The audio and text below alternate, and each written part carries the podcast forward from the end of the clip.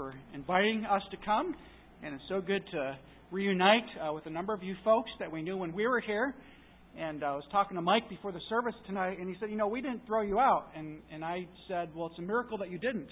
Um, as, I was, as I look back at those years, uh, this was the very first ministry I had, first church I had, first pastor I had. As, look, as I look back, I, I kind of think, you know, I was pretty green back then. and uh, you all were very gracious and patient with me. And even more gracious to show up tonight uh, when you heard that I was going to be here. So, uh, but it's so good to see how the Lord's working here and how He's preserved this work. And uh, the place looks wonderful. You guys uh, did some really beautiful things here with the auditorium, the building. It's great to see. And uh, and we just praise God that you're continuing on for the Lord. And uh, it's just wonderful to see the, the ministry continue on. Pray God's continued blessings on, on the work uh, here at Ambassador. Uh, well, if you would turn with me in your Bibles to Philippians chapter 2. As Pastor mentioned, our oldest son Matthew is at Camp Cobeac. We're sorry that he couldn't be with us. Matthew was born while we were at this church uh, at uh, Royal Oak Beaumont, and uh, we do have our youngest son Andrew with us, and uh, and uh, it's so good to be able to have him with us. And if you notice with me here in Philippians chapter 2, we'll be looking at verses 12 through 18. I'd like to begin by reading this passage of Scripture, Philippians chapter 2, verses 12 through 18. So then, my beloved, just as you have always obeyed, not as in my presence only, but now much more in my absence, work out your salvation with fear and trembling. For it is God who is at work in you, both to will and to work for his good pleasure. Do all things without grumbling or disputing, so that you will prove yourselves to be blameless and innocent, children of God, above reproach, in the midst of a crooked and perverse generation, among whom ye appear as lights in the world, holding fast the word of life, so that in the day of Christ I will have reason to glory, because I did not run in vain, nor toil in vain. But even if I am being poured out as a drink offering upon the sacrifice and service of your faith, I rejoice and share my joy with you all. You too, I urge you, rejoice in the same way and share your joy with me. This passage of Scripture that we're going to look at here tonight deals with the true nature of spiritual growth. Of course, spiritual growth is a very important topic to us as Christians. Uh, when we get saved, uh, and we trust Christ as our Lord and Savior, that's not the end of the story. Uh, that really begins a lifelong process of growing in Christ, maturing as a believer. And this passage of Scripture tells us what spiritual growth is all about. You know, as we think about the topic of spiritual growth, there's several questions that come to mind. You know, how exactly is that accomplished?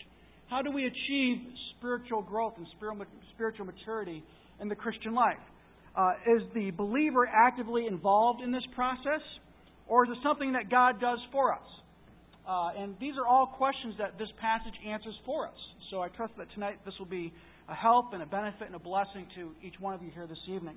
Uh, as we begin looking at this passage here uh, tonight, we notice, first of all, in verses 12 to 13, the true nature of spiritual growth.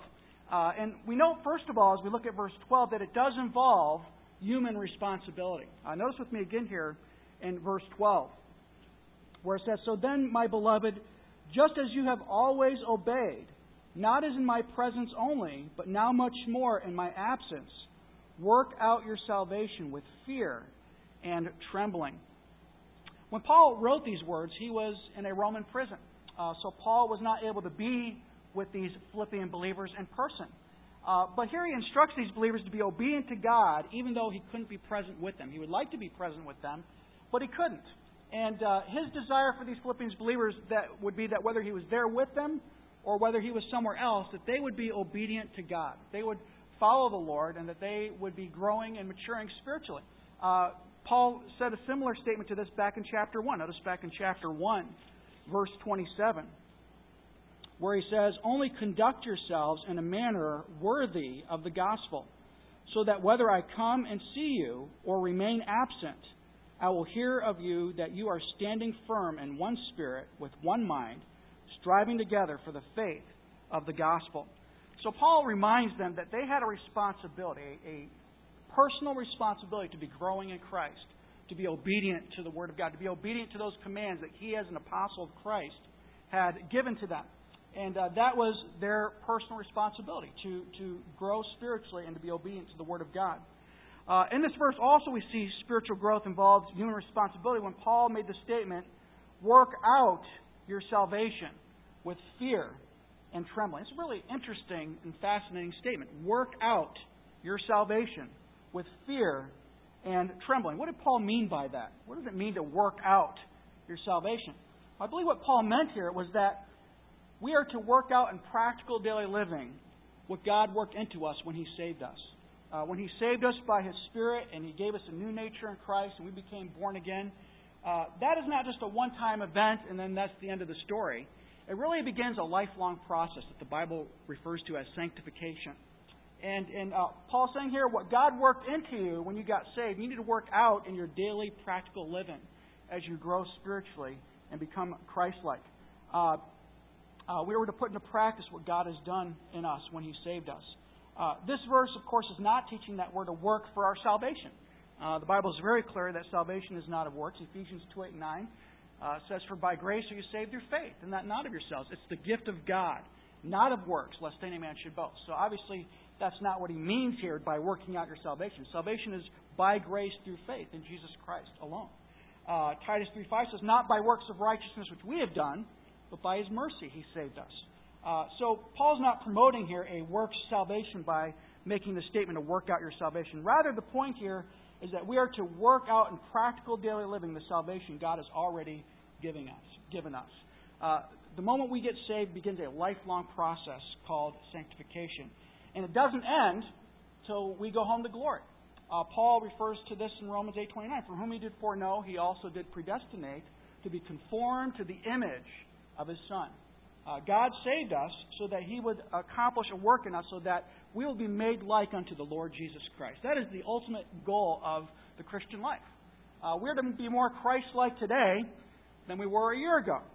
Uh, you know, before the service, uh, we were doing the math. You know, how long ago was it that we were here? And, and I think it's going on 15 years.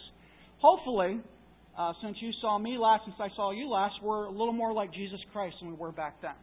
Uh, and that's the goal. As we progress, as we mature, we become more and more like the Lord Jesus Christ. And that process will be completed when we're glorified, uh, when we stand in His presence and we're made like unto Him because we'll see Him as He is. And we'll be made completely Christ like at that time.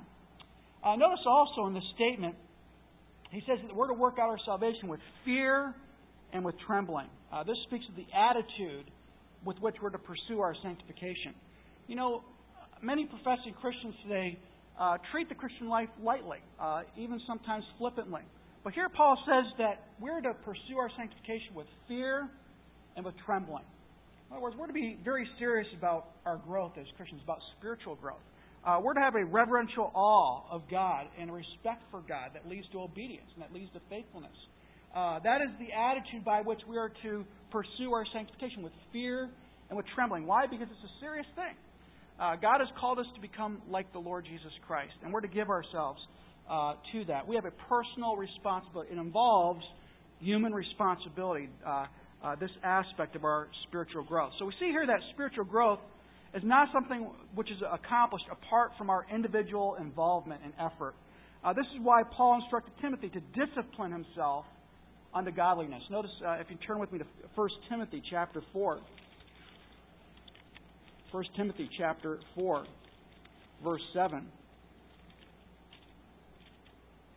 where it says, But have nothing to do with worldly fables fit only for old women. On the other hand, discipline yourself for the purpose of godliness. You know, becoming godly is something that takes a lot of work. It takes a lot of effort. Uh, God's not going to zap us with Christ likeness without any effort on our part. We need to exert energy. We need to exert effort. We need to discipline ourselves for godliness, uh, Paul says. The idea here is to exercise yourself to godliness. We all know that uh, to be in shape and to keep in shape is not an easy thing. You know, I've, I've attempted it a number of times. And uh, you do it for a little while, and you might even get kind of in shape, and then uh, you slack off, and, you know, that all goes away very quickly. And you have to start all over again. And uh, being in shape, uh, being fit physically, takes a lot of discipline. It takes a lot of self control. It takes a lot of hard work. And that's also true spiritually. If we're going to become godly, if we're going to be Christ-like, it takes dis- you know it takes discipline to have a regular devotional time with the Lord, does it not? Uh, to be in the Word of God, to, to memorize it, to read it, to study it, uh, to to uh, to meditate on it, is, it takes discipline. Prayer uh, takes a lot of self control, a lot of discipline. Uh, prayer is, is, to to pray as we ought to pray. Uh, really requires an enormous amount of self control and discipline. Being faithful to the ministry of the local church takes a lot of discipline. Uh, you know, sometimes, you know, when you're done with work, the, that little voice in the back of your head said, you know what, maybe it might be a better idea to uh, to watch the Blackhawks and the Bruins tonight instead of going to church. You know, uh, but after uh, the Red Wings got beat, maybe you don't want to do that. Uh, that might be a sore subject. I better get off that. Uh, uh, I'm not a Blackhawks fan, so you don't have to worry uh, in case you're concerned about that. Um, but you know, it takes work to be uh, and discipline to be faithful uh, to the ministry of the local church, to deny the desires of our own flesh. Takes self-control, which really is a fruit of the Holy Spirit when, when we trust in Christ. Uh, so we see here one of the aspects of spiritual growth is it does take effort on our part. Uh, God is just not going to zap us with Christ likeness. It takes work. It takes discipline. It takes spiritual sweat to be godly. Uh, and then in verse 13, uh, Paul goes on to mention another aspect of our spiritual growth. And that is, it takes divine enablement. It takes divine enablement. Not only does it take human responsibility, it also takes divine enablement. Notice in verse 13 For it is God who is at work in you, both to will and to work for his good pleasure. Uh, here we see that spiritual growth doesn't only come by human responsibility, but also comes by divine enablement. Uh, it's God who enables us to work out our salvation. In fact, God is the one who gives us both the desire and the ability to do of His good pleasure. Uh, that means He gets all the glory for it. Uh, he gets all the credit for what He accomplishes in our life. For any progress we make spiritually in becoming Christ like, uh, God gave us the desire to do that, and God gave us the ability to do that. Uh, so it takes divine enablement uh, to grow spiritually. Uh, although the believer is responsible to work, as we saw in verse 12, the Lord actually accomplishes those good works and that spiritual fruit in our lives. That's what Jesus said in John 15, 5. He said, I'm the vine, you are the branches. He that abides in me and I in him, the same brings forth much fruit. For without me, you can do nothing. We are totally reliant and dependent on God for our spiritual growth. You say, wait a minute, you just said that it involves personal responsibility, personal effort. Yes. It also involves divine enablement. Paul doesn't say either or, he says both and. Uh, we must have personal responsibility, human responsibility, and we must have divine enablement. Uh, so, spiritual growth in the life of the believer, the nature of it, involves both human responsibility and divine enablement. Uh, there cannot be spiritual growth without both aspects in our lives. And uh, it's important that we understand both of these aspects if we're going to truly grow spiritually. What happens if we uh, only emphasize our responsibility, but we don't uh, recognize the fact that we're totally dependent on God? Well, we become self sufficient. We can become proud. Uh, we can uh, we could uh, think that really anything that we accomplish is because of our greatness, our ability. Uh, what if we emphasize only God's enablement and we de emphasize our responsibility? Well, we become uh, we become complacent. We become uninvolved. Uh, we could even become fatalistic. Oh, whatever will be, will be, and it doesn't matter what I do. Well, that's not true either. Uh, so we have to have both aspects and understand both of these aspects if we're truly going to grow spiritually. Human responsibility and divine enablement both come together uh, for spiritual growth in the life of the believer. Then the other uh, thing we can notice here uh, tonight as we look at this passage is the results of spiritual growth. What does it look like for a believer when they, they're truly growing in the Lord? When there's true spiritual growth and true spiritual maturity going on in our lives, what does that look like? And Paul also uh, tells us of, of that in this passage as well in verses 14 through 18. These verses give specific results of what will be happening in our lives if we're growing spiritually. It's kind of like a fruit inspection. You know, you have your fruit inspectors. They uh, inspect the fruit to make sure it's uh, consumable uh, for uh, customers.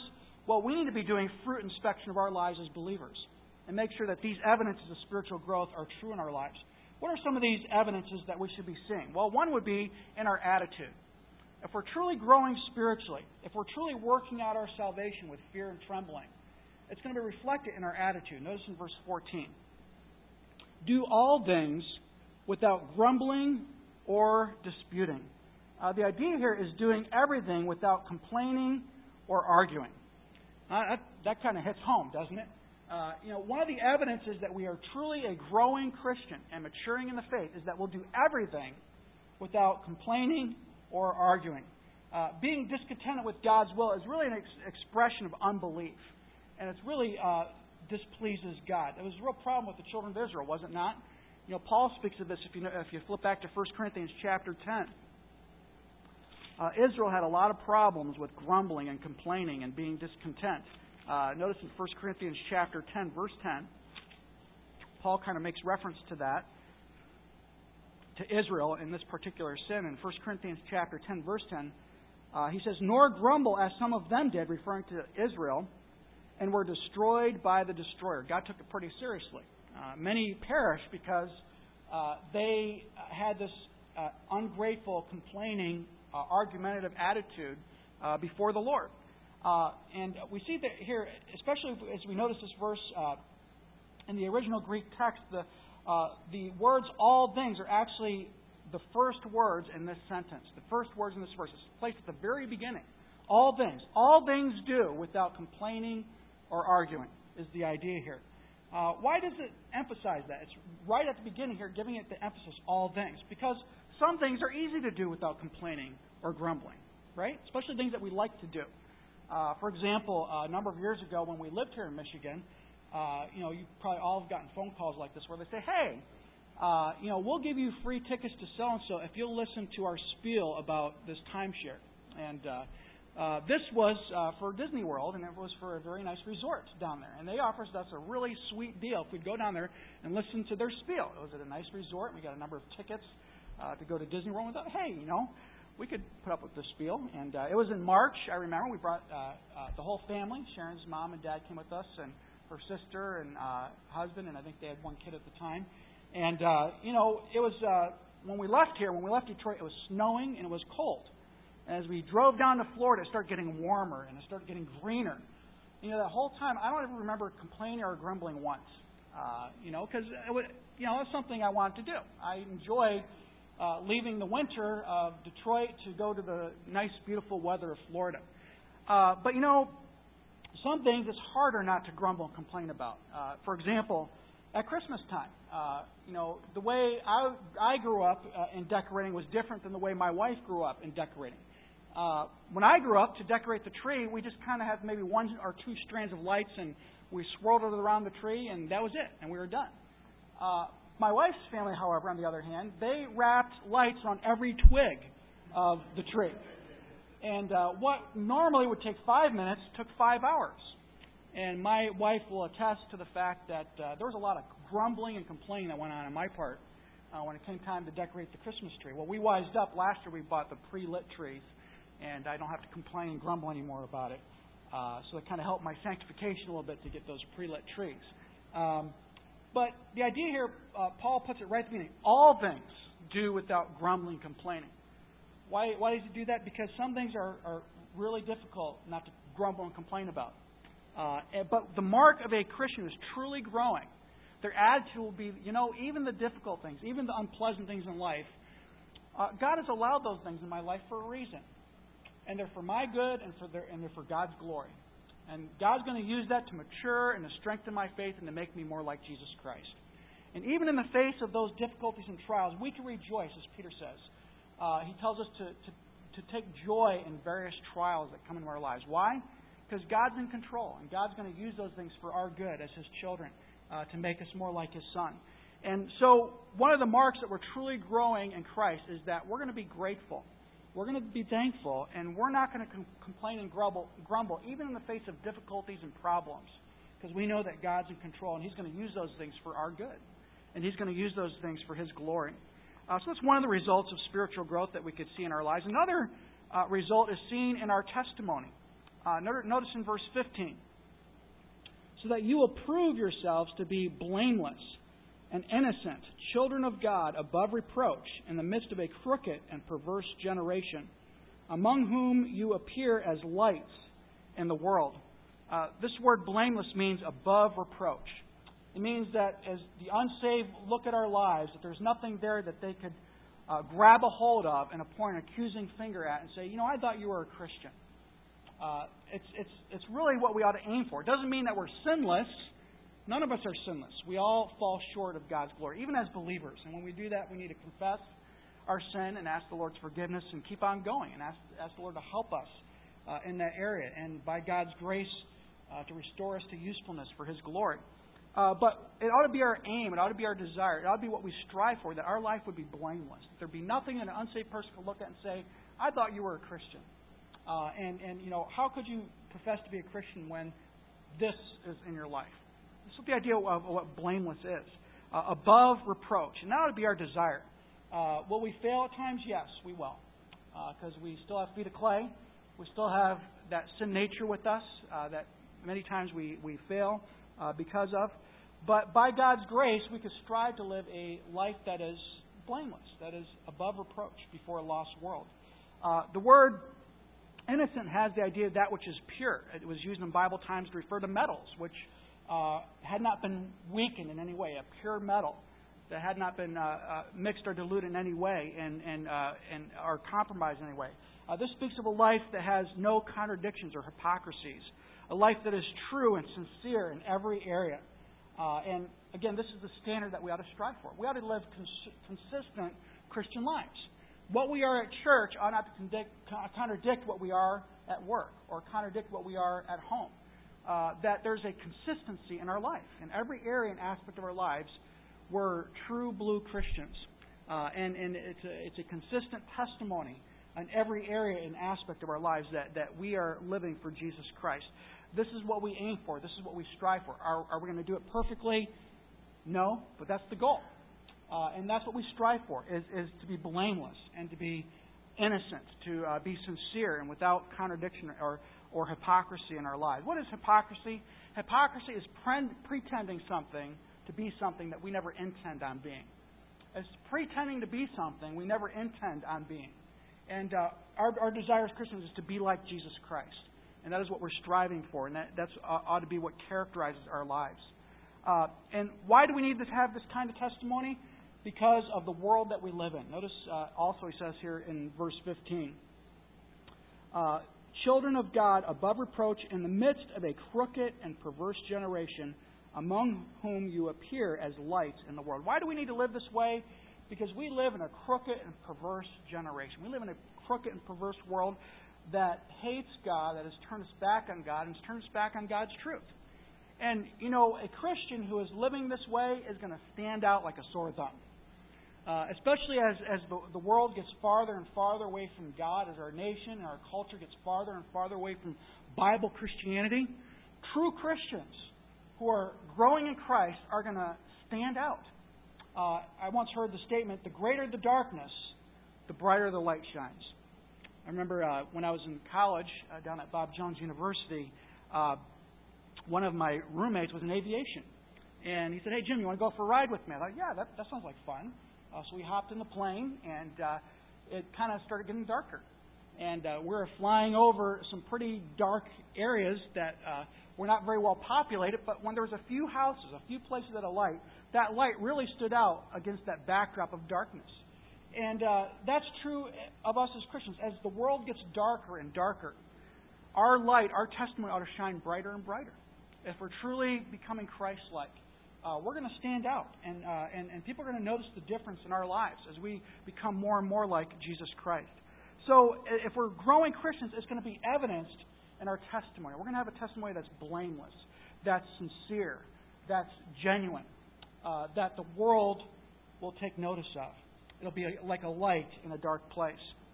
Then another evidence that if we're truly growing in Christ will be seen in our witness. It'll be seen in our witness. We see this in verse 16, where it says, Holding fast the word of life, so that in the day of Christ I will have reason to glory, because I did not run in vain, nor toil in vain.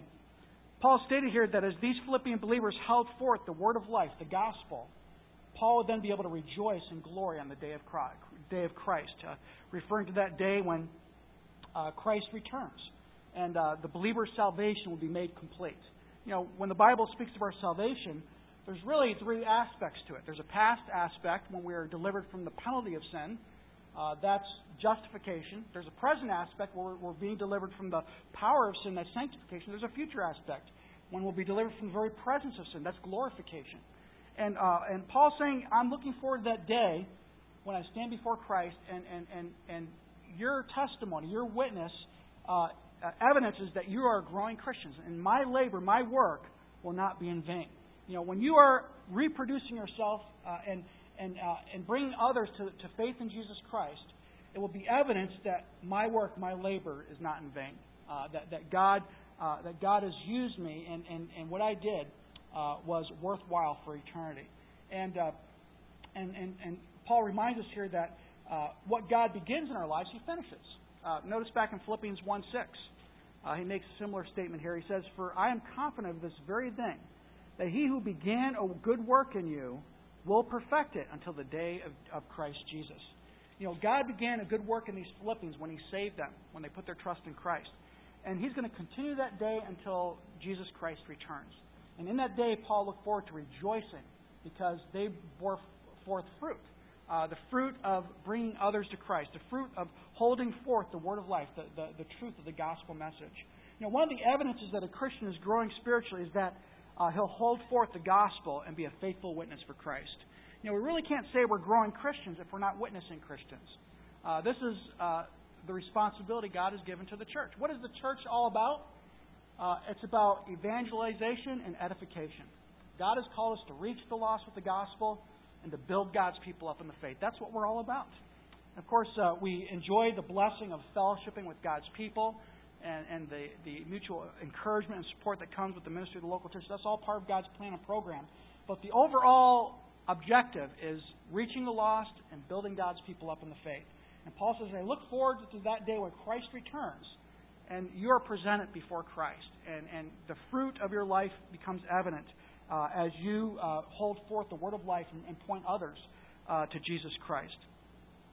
Then, one more evidence uh, that ought to be uh, uh, seen in our lives if we're growing Christians is sacrificial service. Sacrificial service. Notice what Paul says here in verses 17 and 18.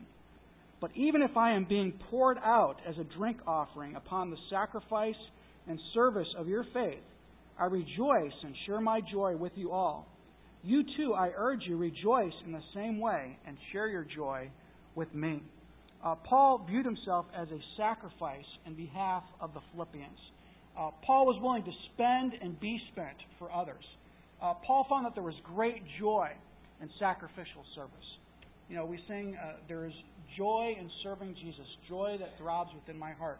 And that's true. And that's what Paul's saying here, saying there's great joy in sacrificial service. Now, the world says if you want to have happiness, if you want to have joy, you take. God says true joy and happiness comes as we give of ourselves for God's glory and for the good of others.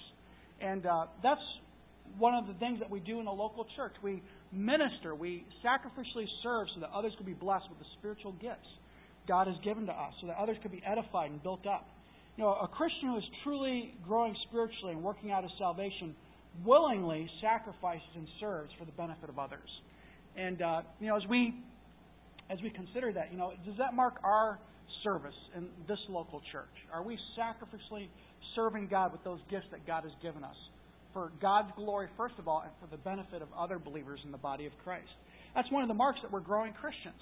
Uh, God has saved us so that we'll serve Him uh, in the local church and be a blessing to others with those gifts God has given us, whatever that gift that, that whatever that gift might be. There is no such thing as an ungifted believer. All believers have at least one by which we could serve God in the local church. Are we, whatever gift or gifts God has given us, are we sacrificially serving Him? in the ministry of the local church. One of the marks of a growing Christian is that, that that's what they do. And you know what? It's not a drudgery, it's a joy. Paul says, I joy and I rejoice. That could be like a drink offering poured out in behalf of you. And uh, what a joy it is to serve the Lord in the ministry, to be a part of the work of the local church. There is no greater work. Uh, we're a, a privileged group of people here tonight. We get to be a part of the greatest work there is on planet Earth uh, the work of God, the work of Christ, the work of the gospel through the ministry of the local church. And God says there's great joy as we serve God and serve others sacrificially uh, in the ministry of the local church. So, this is what the Bible teaches concerning the true nature and results of spiritual growth. We don't have to wonder what it means to grow spiritually. God has shown us. God has given us a blueprint of what spiritual growth is all about its nature and its evidences. Uh, God has told, told us how to grow spiritually, and He's told us what our lives will look like if we are growing spiritually. You know, are you working out your sanctification? Uh, and are you working out in sanctification what God has worked into you when He saved you? Uh, and you know, it's a lifelong process called sanctification, becoming more and more like Jesus Christ. Uh, spiritual growth in the Christian life is something that uh, you and I are responsible for. Uh, we have a personal responsibility to grow spiritually, but it's also something we cannot do without God's power, without God's enablement.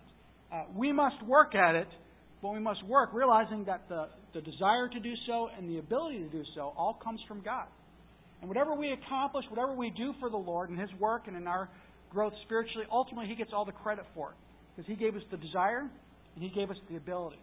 And uh, so, uh, spiritual growth involves personal responsibility and it involves divine enablement. Uh, and spiritual growth is something that could be measured in our Christian lives as we do a fruit inspection. Know, are, are these evidences of spiritual growth true in our lives here tonight? Uh, you know, are, are, are we holding forth the word of life? Are we faithful witnesses for Jesus Christ? You know, I noticed a track rack uh, here. That's great. You know, tracks are a great are, are a great uh, uh, stepping stone to give people the gospel. Uh, hand to them say, hey, you know what this talks about? How you can know for sure you're going to heaven. And uh, you know, I'm so glad that I came to realize what the Bible said about that. Now, are we seeking to be witnesses for Jesus Christ? It's one of the marks of a growing believer, holding forth the word of life. Does our attitude reflect that we are growing Christians, doing all things without complaining and without arguing. Uh, not just the easy things, but the hard things, the difficulties, the trials. Realizing that God uses all these things for our good and for His glory. Does our testimony reflect that we are growing Christians, that we are striving to live a life that is blameless, that is sincere, that is consistent, a consistent Christian testimony at church, in the home, at work, at play? There's really no contradiction there but our life is consistent uh, before God and before others. And are, are we reflecting that we are growing Christians through our sacrificial service? Are you serving God sacrificially in the ministry of this local church? And using your gifts and talents and abilities to serve God by serving one another and building each other up in the body of Christ. So tonight, let's uh, examine our own hearts uh, to ask ourselves Am I a growing Christian? Am I working out my salvation in fear and trembling? Uh, this is what it means to grow spiritually, and these are the evidences to show whether we're truly growing or not in the Lord. Let's close in prayer. Father, we thank you so much for uh, the Word of God. Thank you that the Word of God is living and powerful and sharper than any two edged sword. We thank you, Father, that not only do you give us commands, but you tell us how to fulfill those commands and what our lives ought to look like for truly growing in Christ and working out our salvation. We pray, Father, that each believer here tonight would do a fruit inspection of his and her life, uh, that we would see whether we're growing in Christ, whether we're maturing in Christ's likeness. We pray, Father, that these evidence will become uh, evidence will become more and more clear as we, we seek to grow in you and, and to, to reflect Jesus Christ in our lives day by day. Father, thank you for these truths. Thank you for each one here tonight. Uh, use these truths to strengthen this church and to strengthen our lives individually as believers. We pray in Jesus' name. Amen.